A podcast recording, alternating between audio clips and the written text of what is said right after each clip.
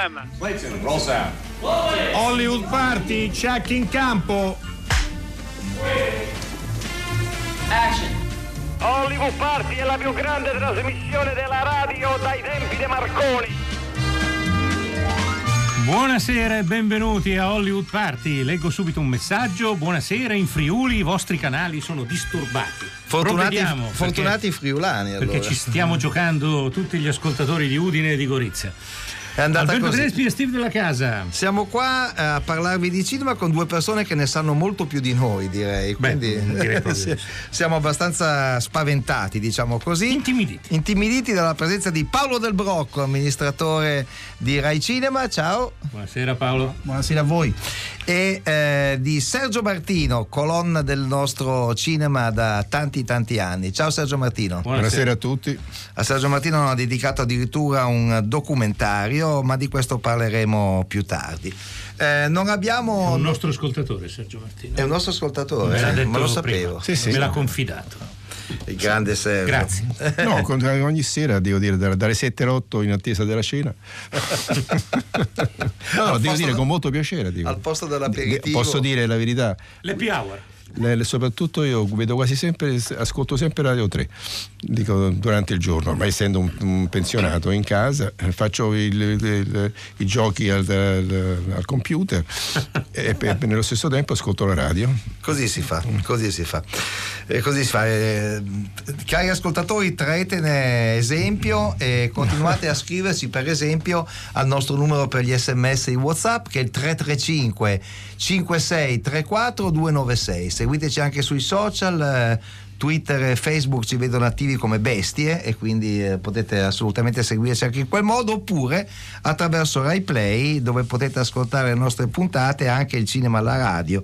Per esempio la stupenda collezione Le Felliniadi di Hollywood Party in cui abbiamo fatto un tutto Fellini. L'opera omnia, l'opera omnia di Fellini quasi tutto insomma. È alla quale si è aggiunto nel nostro sito il podcast di 8 e mezzo raccontato da Steve della Casa. è un'emo- un'emozione unica Eh sì. per gli ascoltatori non per me. La storia di un regista in crisi raccontata da un conduttore in crisi.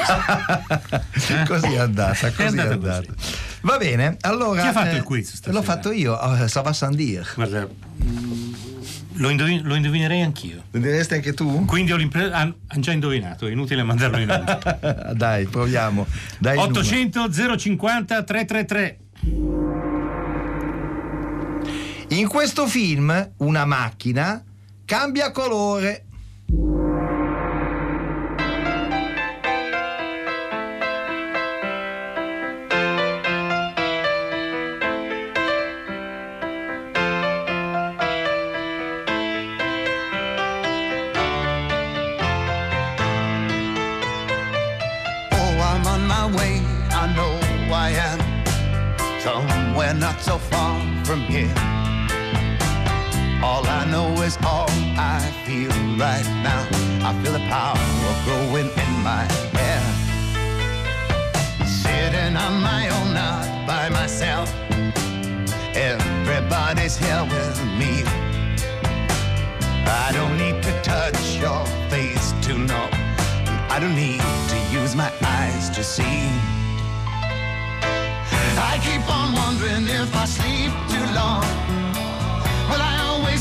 The same or so?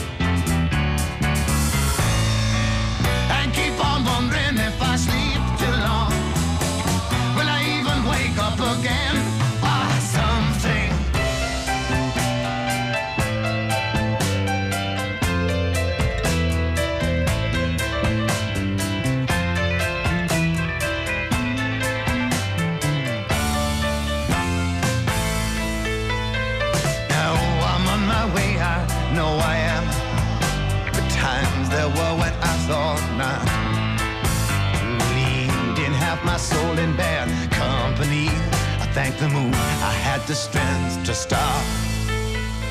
No, I'm not making love to anyone's wishes, only for that light I see.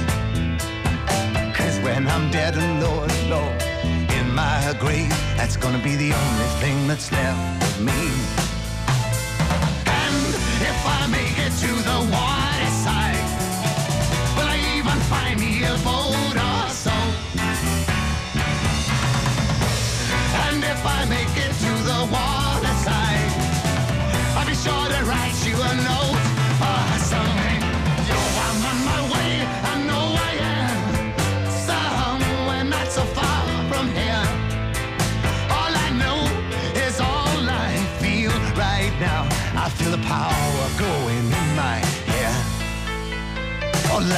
is like a maze of doors, and they all open from the side you're on. Just keep on pushing hard, boy. Try as you may, you're gonna wind up where you started from.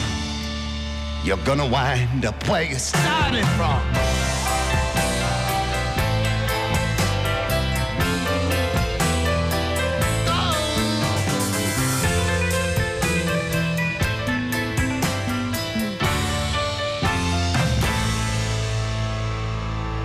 Grande canzone. eh, Abbiamo Sitting. contravvenuto tutte le regole mandandolo in onda per intero. Eh Sitting, Cat Stevens. Da Catch Bullet 4, eh, come dice Emilio che ci scrive da Venezia, sempre piacevole ascoltare Cat Stevens quando era ancora Cat Stevens, allude al suo ancora- cambio di nome, Yusuf Sì, qualcosa. Yusuf qualcosa. Sì, sì. Mentre è bello il messaggio di Luciano, che ho il sospetto di aver capito chi è.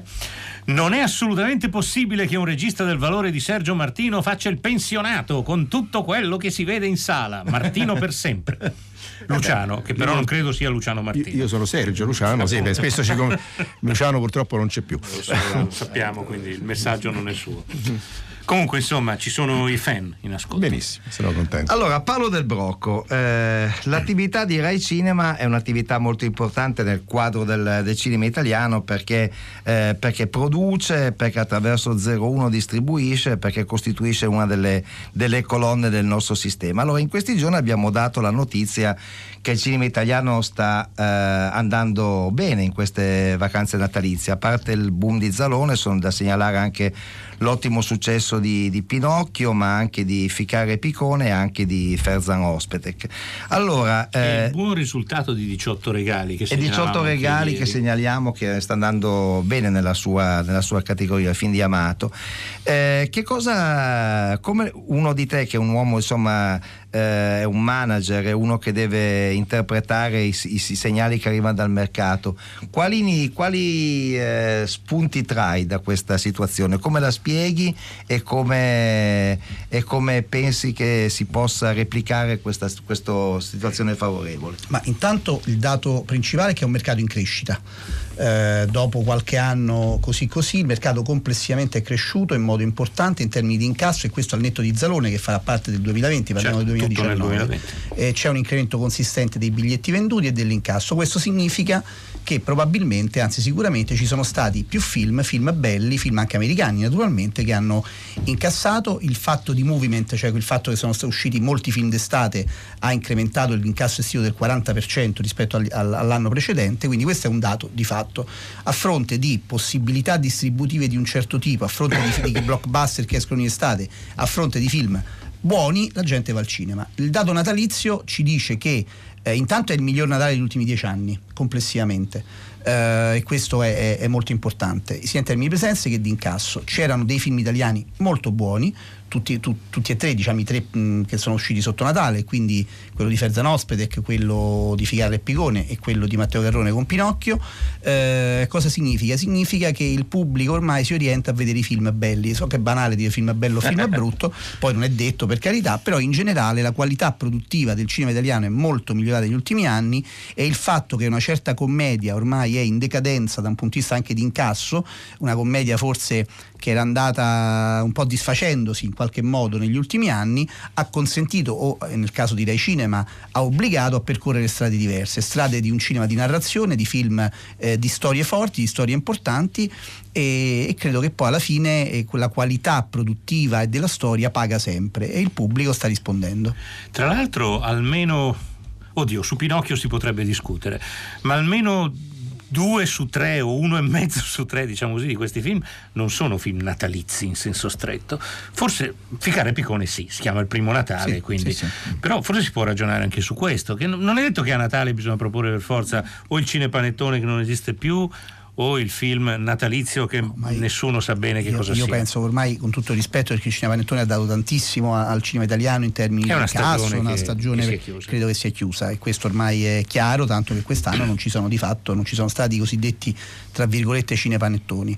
Eh, ormai il pubblico, in virtù anche delle piattaforme, di tanto prodotto che vede, è più esigente, quindi la qualità produttiva, narrativa, attoriale e artistica è diventata una discriminante seria, anche nella scelta, almeno nella media. Senti, Rai Cinema nel suo listino quest'anno ha avuto anche un, eh, un film eh, che io ho trovato fondamentale, il film di Polanski eh, che è stato presentato a Venezia e poi con successo anche nelle sale.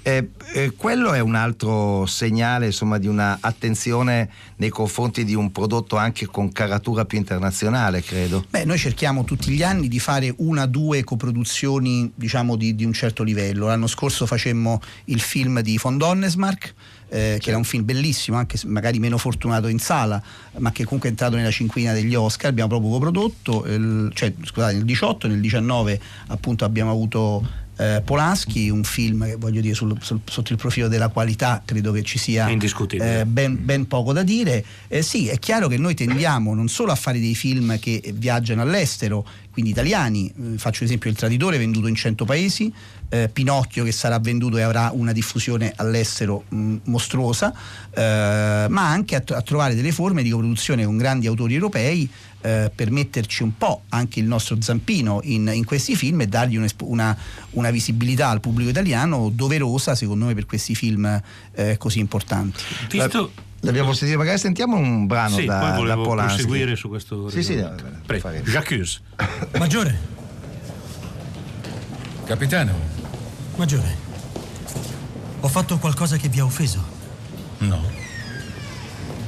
Siete l'unico professore che mi ha dato un brutto voto. Forse non condivido la stima che avete delle vostre competenze.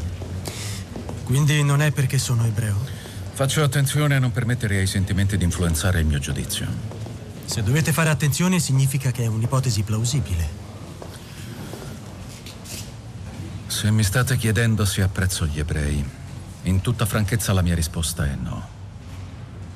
Ma se insinuate che per questo potrei avere un atteggiamento discriminatorio sul piano professionale, vi assicuro di no. Mai.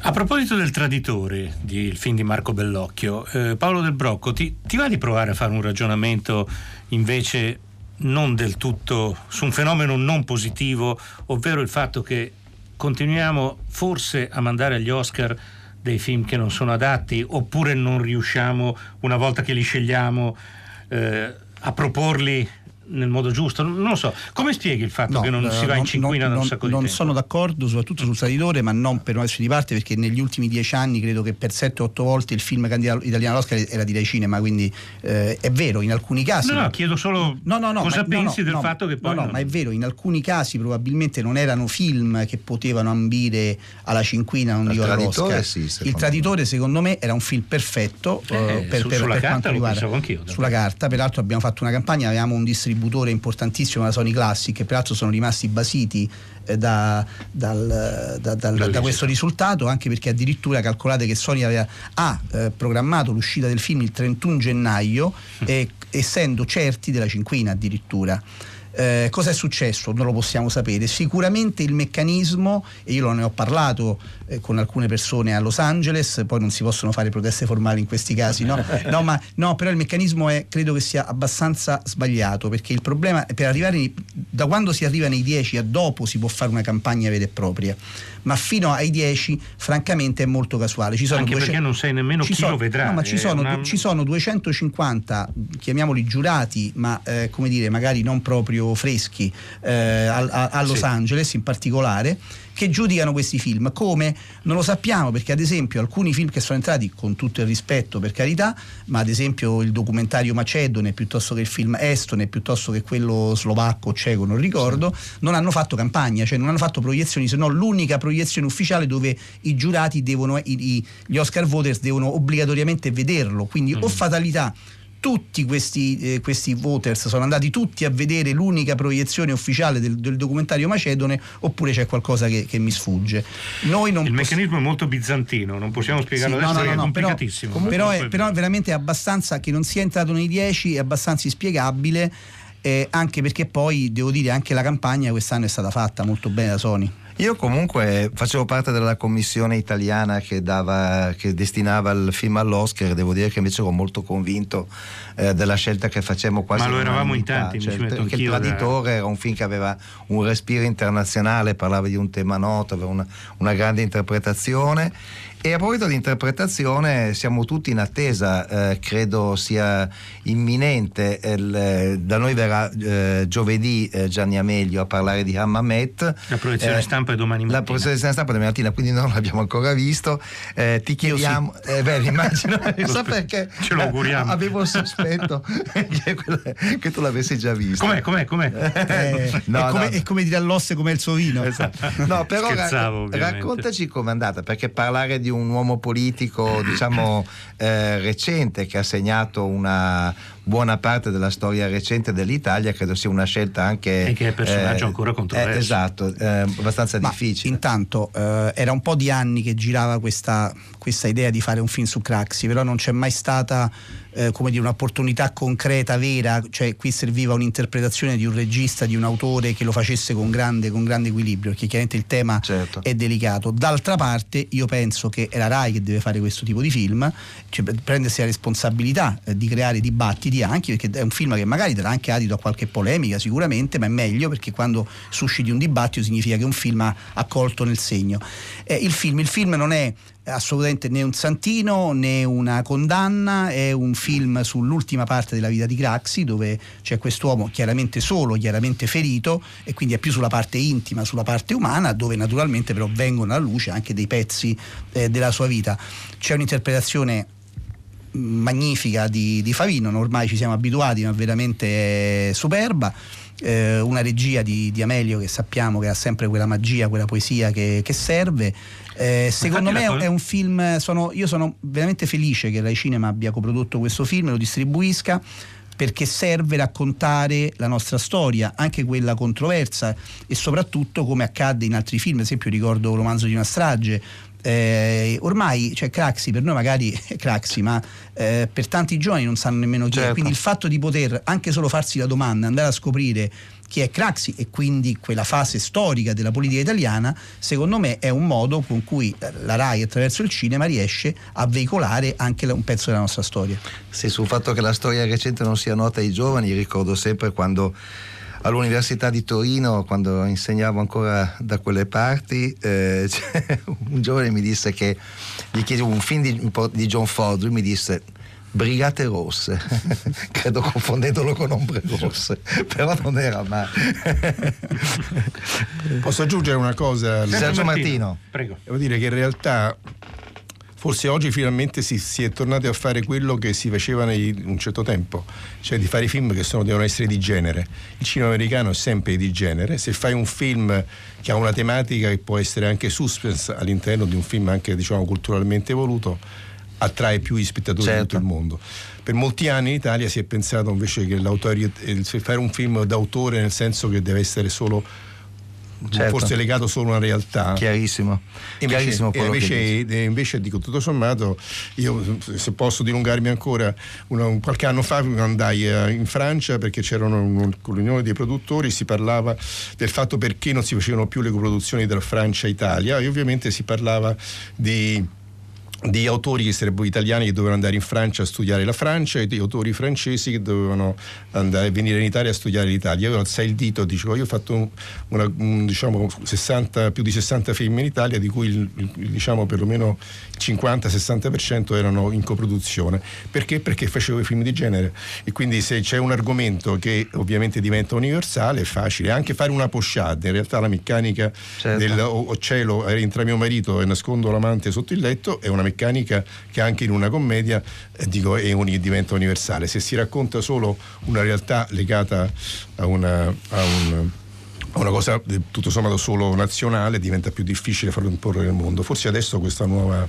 certo questa nuova, diciamo questa Nuova ma vecchia perché era quello che Beh, gli per esempio è, è sì, bello, ci insegnavano. è bello apprendere da Paolo del Brocco che Pinocchio uscirà in infatti. tutto il mondo perché Pinocchio è il libro forse è uno dei libri più famosi al mondo Anche se gli americani quindi- sono convinti che l'abbia scritto Walt Disney. Avevamo fatto un sondaggio tempo fa e credo 6 su 10 dicevano chi l'ha scritto Pinocchio Walt Disney. Ci sarà anche una sorpresa in America per Pinocchio, eh, Aia. se, se si riesce a fare. E se una Sarà- sorpresa sarà- non sarà- la puoi No, dire no, la- tanto diciamola, poi Ah. vediamo, poi adesso si arrabbiano. Una sorpresa per loro. No, perché sarà in inglese, sarà doppiato. Mm. Ah, O almeno proveremo a farlo accettare doppiato. ah, interessante. cosa a cui gli americani non sono abituati, non sono abituati. però, Però, essendo non un sono abituati più per un rivolge- fatto di prote- protezionistico Certo, che altro, naturalmente, certo. perché sennò non ci sarebbe molto essendo un motivo. film no? che si rivolge anche a un pubblico Eh, di bambini, di bambini chiaro, e eh. di ragazzini, ma anche La vita è bella fu doppiato. La vita è bella pure. fu Anche il postino era doppiato. sì. Eh, il postino non lo so più. Sì, sì. No, Però- il post- sì, sì, il postino era doppiato, lui No, era no, ma- doppiato a Robert De Niro. C'è questa cosa. Sì. sì, sì. Sì, sì, sì. Quindi a volte lo fanno, ecco. Beh, speriamo. No, speriamo, sì, sì, anche perché poi voglio dire, se lo, se lo merita un regista come, come Matteo Garrone che ha avuto. eh, comunque ha rischiato perché lui è vero che era in fissa con Pinocchio, che non sapete le discussioni eh, su Pinocchio, però il fatto, l'aneddoto che è la verità, lui è a, a casa sua ha un quadretto che era la storyboard di Pinocchio fatto quando lui aveva sei anni. Eh. Eh, lui era voleva aveva questo Pinocchio dentro. Il fatto di un regista così, di mantenere la sua qualità registica e- e, diciamo visiva, facendo una storia oggettivamente family e per bambini, insomma, eh, non era proprio scontato Certo. un regista come Matteo. Quindi Abbiamo parlato di Ammamet, eh, che cos'altro che esce peraltro d- dopodomani e del quale parleremo dopodomani qui a Hollywood Party. Nel prossimo listino Rai Cinema che cosa c'è? Ma guarda, abbiamo un gennaio-febbraio meraviglioso, perché a parte che Pinocchio è ancora in sala e resterà Certo, per un po'. certo. Eh, poi abbiamo Ammamet, appunto, delle che esce dopodomani. Poi avremo, dico i principali, eh, eh, un film eh, che io ho visto che è meraviglioso, che non è italiano in questo caso, ma è 1917 di San Mendes, Ah, che ha non solo ha vinto adesso. i Fresco Golden Globe, ma Golden secondo me, adesso qui faccio come zio Paperone, se no mi mangio il cappello, se non vince l'Oscar alla regia non capisco più niente, non vado più a Los Angeles perché è un film meraviglioso, soprattutto registicamente. E poi abbiamo Gli anni più belli il 13 febbraio di, di Muccino. Eh, insomma, è un altro grande film di Muccino, devo dire, di grandi sentimenti. E poi abbiamo il film di, di diritti, eh, Volevo nascondermi eh, Ligabue. su Ligabue. Quindi poi ne abbiamo tanti altri, naturalmente, ma insomma, eh, di, grande, di grande livello. Però questo è l'inizio, che devo dire è veramente un bell'inizio e siamo felici di iniziare un anno, come dire molto spediti e che ci consentirà probabilmente ad un certo punto, adesso lo Nigro che ha detto di 01 farà le corna, ma insomma di avere, di avere una buo- ottima quota di mercato. Già quest'anno siamo arrivati al 10%, insomma nel 20 proveremo addirittura ad incrementarla. Lo Nigro, il boss di eh, 01. 01 Distribuzione che è collegata a Rai Cinema. Sentiamo un brano di Pinocchio ancora in italiano per il momento.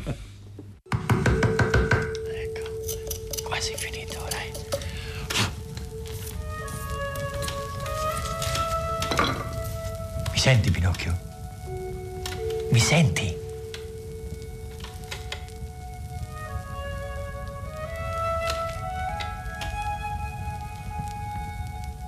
Dai, Pinocchio. Pinocchio, dai, di qualcosa. Muovi la bocca al tuo babbo. Ecco, di babbo. Babbo. Guarda, guarda. Babbo.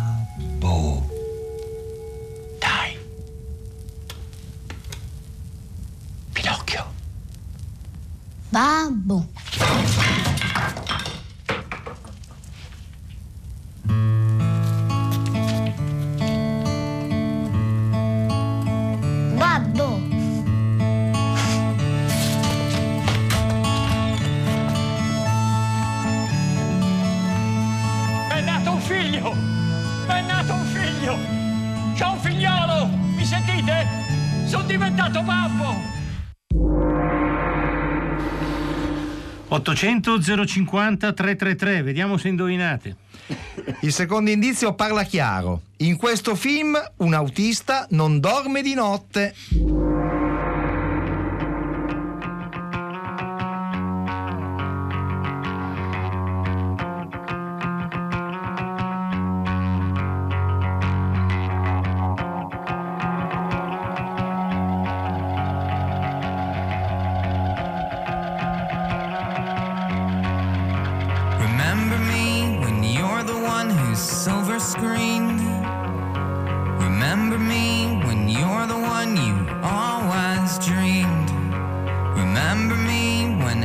Noses start to bleed.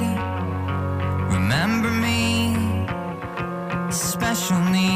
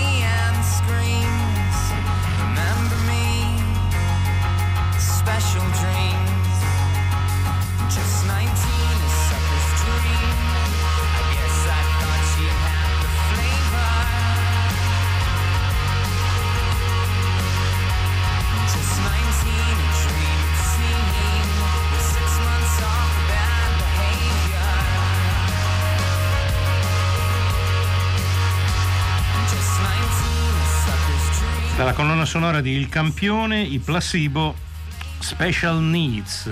Non, saremmo, non daremmo un'informazione completa se non ricordassimo almeno altri tre titoli che eh, 01 Rai Cinema hanno in serbo per il 2020. Il primo è attesissimo, il nuovo film di Nanni Moretti. Poi Paolo, quali dicevi? Beh, poi abbiamo la- un altro film attesissimo che è Freaks Out Come di no, Gabriele Mainetti, eh, co- un colossal, eh, bellissimo peraltro, anche quello ho avuto la fortuna già di vederlo, ma ci sono molti effetti speciali da fare. E poi quello che è un po', devo dire, un po' una mia fissa, che è stata in questi ultimi due anni per poterlo realizzare, che è Diabolic, invece qui dei Manetti Bros. Mainetti, Manetti, sono persone diverse. Sì, anche se fanno un cinema non così distante l'uno con l'altro. Eh, no? la- Cioè, fanno- lavorano sul genere. Lavorano, entrambi, la- lavorano eh, sul è genere interessante. Diabolic è molto atteso c'era già stata una versione di Mario Bava nel 67 prodotta da Dino De Laurentiis e questo ci porta a parlare invece di, con Sergio Martino appunto del, del cinema di genere e anche del documentario Spaghetti alla Martino eh, che è stato realizzato da eh, Daniele eh, Ceccarini e da Francesco eh, Tassara, eh, e due registi che hanno intervistato a lungo sia Sergio Martino sia un sacco di suoi collaboratori, Lino Banfi, Milena, Milena Vukotic, Barbara Boucher, eh, Dario Vergassola, Martin Brochard, Aya Manucci che era il giapponese dei nostri film d'azione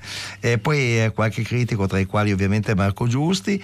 Eh, allora, da questo documentario Sergio Martino viene fuori una, un, eh, un- un fatto diciamo che sovrasta tutti gli altri, e cioè il fatto che tu hai lavorato in quasi tutti i generi possibili, insomma dall'horror, la commedia, eccetera, anche a distanza molto ravvicinata, cioè nello stesso anno facevi un thriller sanguinolento e anche una commedia.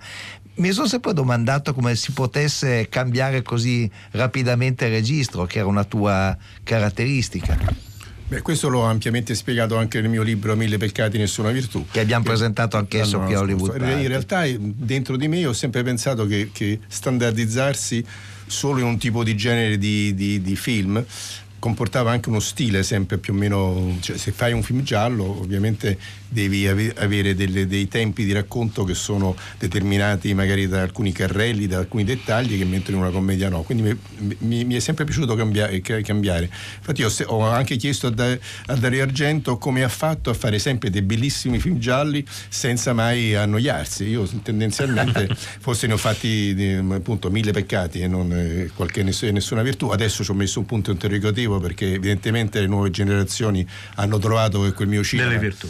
delle virtù, eh, Quentin Tarantino in testa e quindi, e quindi di conseguenza a distanza di anni penso che il fatto che io abbia volutamente avuto anche la possibilità, erano anni felici, io penso a quel tipo di, di stagione, me lo- mi sono, sono piacevolmente sorpreso che- di quanto mi si dice adesso che la sala ritorna ad attirare il pubblico, però ai miei tempi io andavo a vedere i miei film e, e quasi sempre vedevo che, che, che, insomma le dico anche non essendo i film di sordi ma di fatto alcuni con altri le sale erano piene comunque e quindi c'era una partecipazione del pubblico che è importante vedere, sala, vedere un film con cinque persone in sala diventa, mm, diventa uno resta anche un pochettino se può ridere ride di meno perché...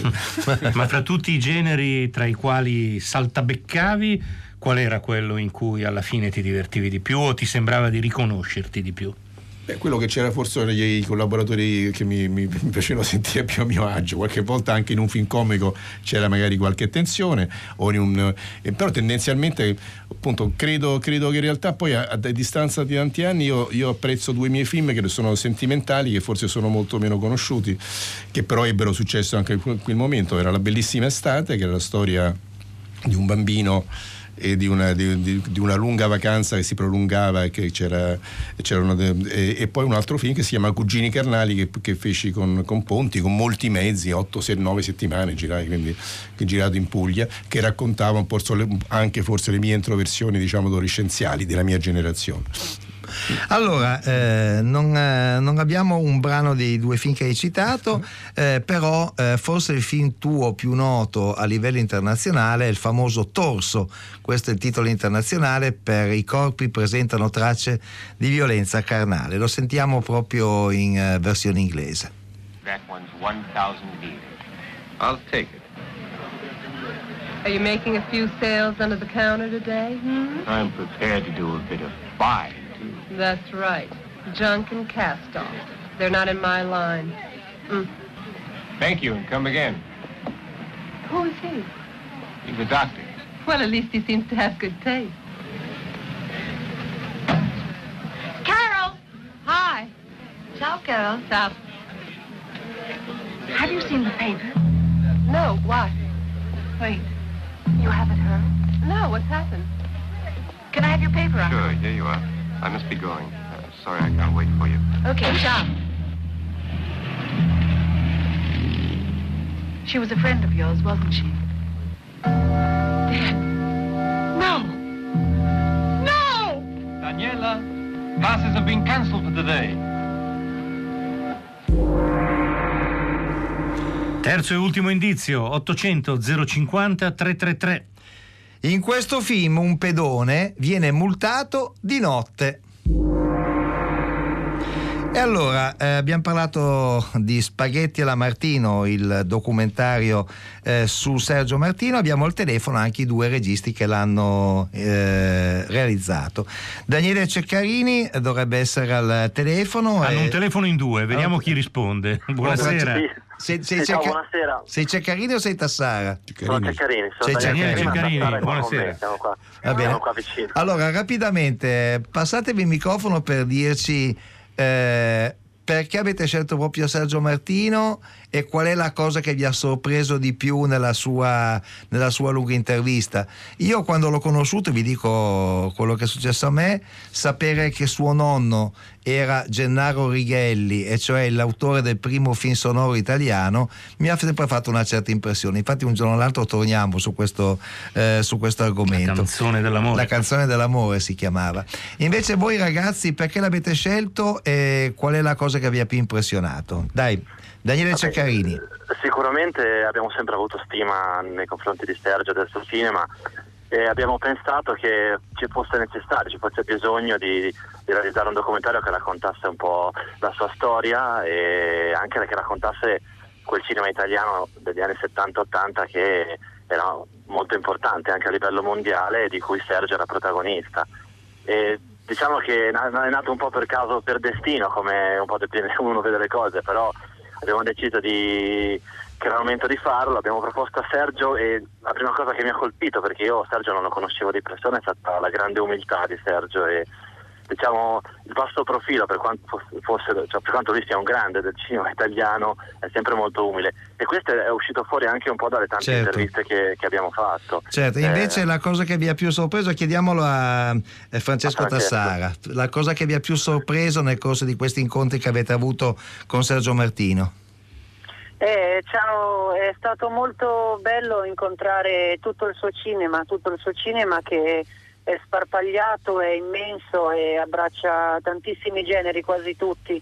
e secondo me diciamo che noi l'abbiamo sempre saputo che quel cinema e che Sergio era grande e importante anche se poi Quentin Tarantino l'ha raccontato dopo, diciamo che noi che eravamo qua, che l'abbiamo vissuto e che siamo cresciuti con lui l'abbiamo sempre saputo, quindi era il momento di dirlo. Benissimo, allora eh, grazie ragazzi, noi continuiamo a parlare con eh, Sergio Martino, vi salutiamo con eh, un altro dei cult movie diretti da Sergio Martino, cioè Milano Trema, eh, che è uno dei eh, grandi classici del cinema poliziesco italiano.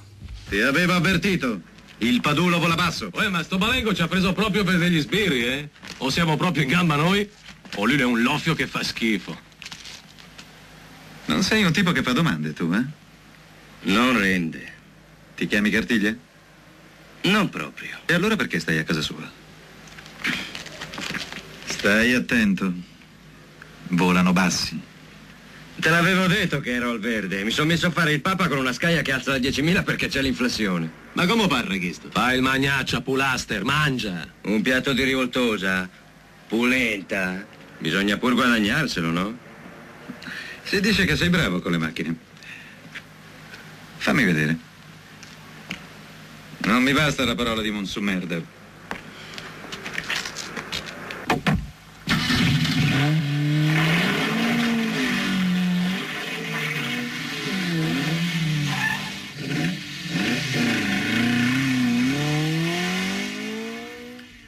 Incrociamo i nostri ospiti. Paolo Del Brocco, eri un fan di questo tipo di cinema da, da ragazzo?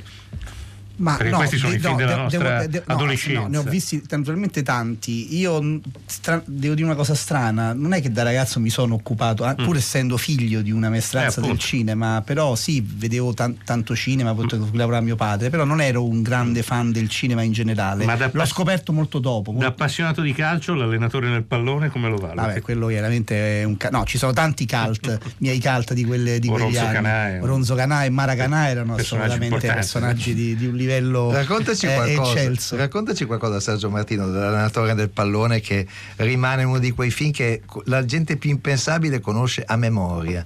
Effettivamente, eh, in realtà molte delle battute venivano anche fatte in doppiaggio, devo dire, che allora in quegli anni lì c'era il grande Certo. vantaggio. Spesso Banfi andava ruota libera in quello che diceva e che quindi praticamente e anche durante le riprese, siccome in realtà la presa diretta non esisteva, allora praticamente io, io davo un input di una parola e lui eh, subito ci si attaccava per fare qualche cosa. Certo, quegli anni lì Banfi una- aveva delle- delle- un, un ritmo che era, che era straordinario nel- e quindi devo dire che, era, che la mia collaborazione con lui è stata di, abbiamo fatto 6-7 film insieme, poi con la, con la Dane ne ha fatti eh, altri 20-25, spesso e volentieri mi si mi si associa, è una delle cose che mi dà un po' fastidio quando mi dicono io ho fatto la commedia scollacciata all'italiana. I miei film, dico, devo, devo dire, se ho avuto delle compiacenze a livello diciamo, di, diciamo, di, di- di nudità, l'ho avute più per i film gialli, che era un- quasi una, Certo. una cosa necessaria, ma in mie commedie non ci sta mai, non credo ci siano grandi volgarità come invece ho visto in tantissimi altri film.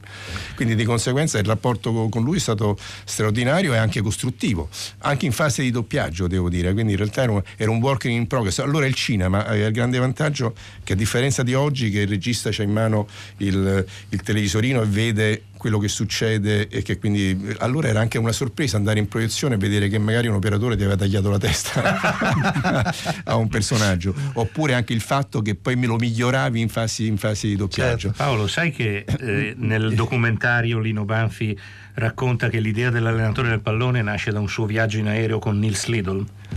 Lo Ah, sapevi? no, no, questo non lo sapevo. Tornavano insieme da, da Milano in Oddio, aereo. l- L'idea di fare un film, di fare un film con, con, con suo Alonso Canà, cioè, di, di Alonso Canà nasceva dall'idea che c'era Pugliese, che era, una- Certo. che era un, che era un- un allenatore molto Ronzo, era straordinario. Io, io che appartengo a una generazione, insomma, io l'ho visto sul campo Alonso Pugliese. Pugliese. Anche noi. Per questo ho visto anche il grande Torino sul campo. E questo, e questo ti fa onore. E questo ti fa onore.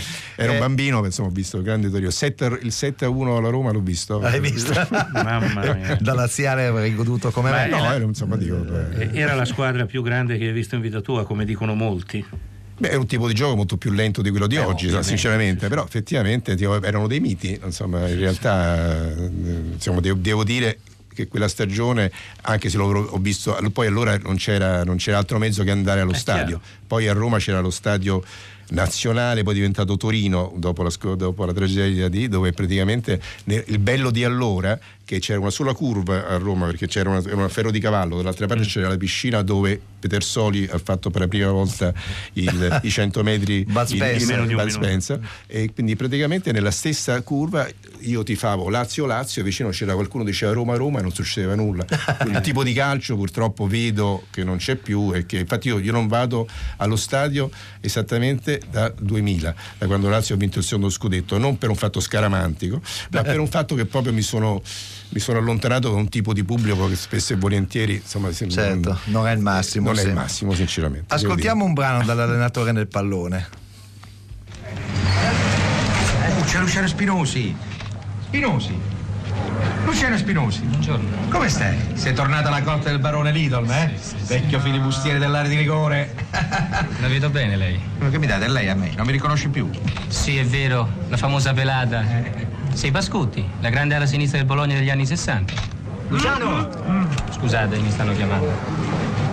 Commendator Borlotti, il presidente Boniperti la sta aspettando nel suo ufficio. Vengo subito. Boniperta Juventus? Sì, siamo in corsa per Platini. Platini! Per carità, zitto. Se si viene a sapere siamo fregati. Dobbiamo girare di sorpresa, acqua in bocca con tutti. Sarò muto come un besce che si è operato alle corde vocali. Presidente, saluti l'avvocato. E niente. Gentili telespettatori, buonasera. Siete collegati in diretta con Milano Fiori, dove si stanno svolgendo le trattative del calcio mercato. Qui ci sono ancora nei saloni alcuni personaggi. Vediamo di avvicinarne qualcuno per fare un po' il punto sulla situazione. Eh, Giorgio Martino. Non cominciamo perché non posso fare dichiarazioni. È Sergio Santarini, popolare libero della Roma e dell'Inter. Secondo te qual è il vero colpo della stagione? Ma il vero colpo della stagione sarà il 6 luglio alla fine del calciomercato. Le voci adesso tendono solamente a deviare quelle che sono le vere trattative. Santarini con l'aereo moscia, diplomatico tu.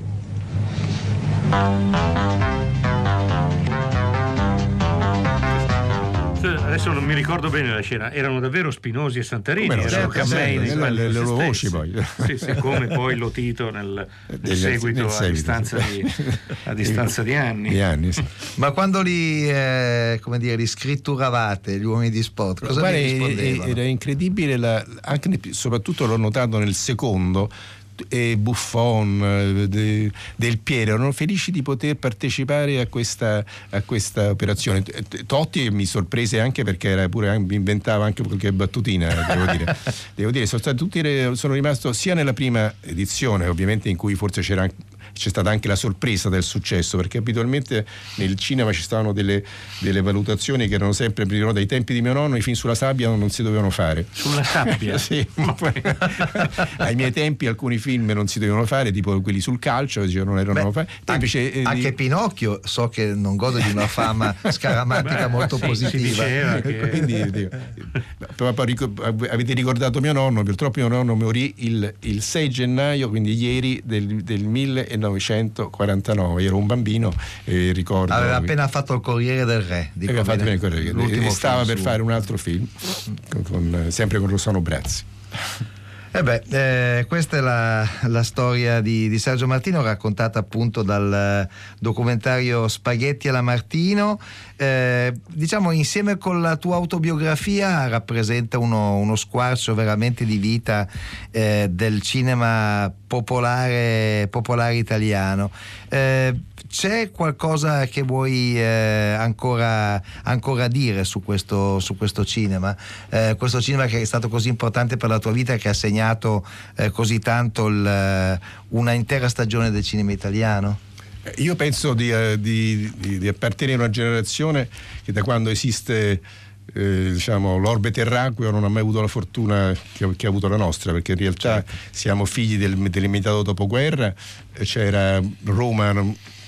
Insomma, in realtà non ha neanche vissuto in modo drammatico, almeno io ho avuto la fortuna di non, di non vivere in modo drammatico quelli che erano gli anni della guerra. Ricordo i tedeschi che fuggivano oltre Ponte Miglio e gli americani che li inseguivano dall'altra parte, però insomma in realtà eh, ho visto anche un episodio drammatico, però comunque adesso però div- divago. Di- Però dico, la mia generazione ha avuto il boom economico, la facilità, il, la possi- il- il- il- fatto di avere facilmente la possibilità di accedere al lavoro senza nessun problema, la possibilità possibilità di, avere di aver fatto un'attività dove io e mio fratello eravamo due, gio- due ragazzi Certo. che andavano a Parigi e combinavano con, con- con produttori anziani coproduzioni. In realtà è stato un momento in cui veramente sono esistiti gli stati, uni- gli stati europei. Certo. In realtà il mio andare a Parigi, cinema, io a- certo. a- a- eh, o in Spagna o anche in Germania o in Inghilterra in realtà c'erano Certo. ci- eh, mi sentivo a casa mia devo dire cosa Ah. che forse oggi non, Ma adesso non grazie, si vive così grazie come anche oggi al lavoro di Rai Cinema riusciremo a recuperare questa Eh, situazione. Abbiamo un vincitore però che ha indovinato questo, questo quiz eh, Prima del primo complicatissimo. allora, chi sei caro vincitore? Vincitrice Vincitrice, chi sei Buonasera. vincitrice? Lucia da Gubbio. Lucia da Gubbio, mi sorge un gubbio come dice, ma eh, qual è il eh, film che pensi di aver indovinato? Audace colpo dei soliti ignoti. Eh sì, perché cambiano la, eh, il- con, lo, con lo scotch colore della ca- macchina. il colore della macchina. Il piede amaro, che sarebbe Nino Manfredi, eh, non Eh. dorme di notte, quindi poi c'ha sonno al momento del colpo. Piede amaro al volante. E il, pedo- e il pedone multato di notte alla fine è Vittorio Gasman proprio nella sequenza Esatto. finale del film. Grazie mille, continua a seguirci. Grazie, ma hanno rimasto solo sti Ma no- quattro cornuti. Esattamente, però il soprannome Piede Amaro Piede credo Amaro, sia uno dei nomi più belli della storia del cinema. Allora, abbiamo fatto una puntata molto ricca e sfaccettata, come dicono quelli che hanno Anche un po' studiato. Anche un po' sfacciata. L'hanno fatta le nostre curatrici Francesca Levi e Maddalena Agnisci, Simone D'Arrigo che ci ha mandato in onda, un'Arcadia stupenda formata da Massimiliano Bonomo, Alessandro Boschi e l'intramontabile Erika Favaro. Avevamo qui in studio Paolo Del Brocco, ciao Paolo. Buonasera, grazie. Sergio Martino, ciao Sergio. grazie buonasera Abbiamo telefonato a Daniele Ceccherini e a Francesco eh, Tammara e adesso abbiamo tre soldi, Eh, un ciclo che si chiama mm, Un viaggio di sola andata nei primi 20 anni del nuovo millennio. Il primo ciclo l'ha fatto la nostra amica Marina Lalovic, quella di Radio Tremondo, e si intitola Partire, restare, tornare. Lo sai Alberto Crespi? Lo, le- l'ho appena letto. A domani. scaletta. A domani!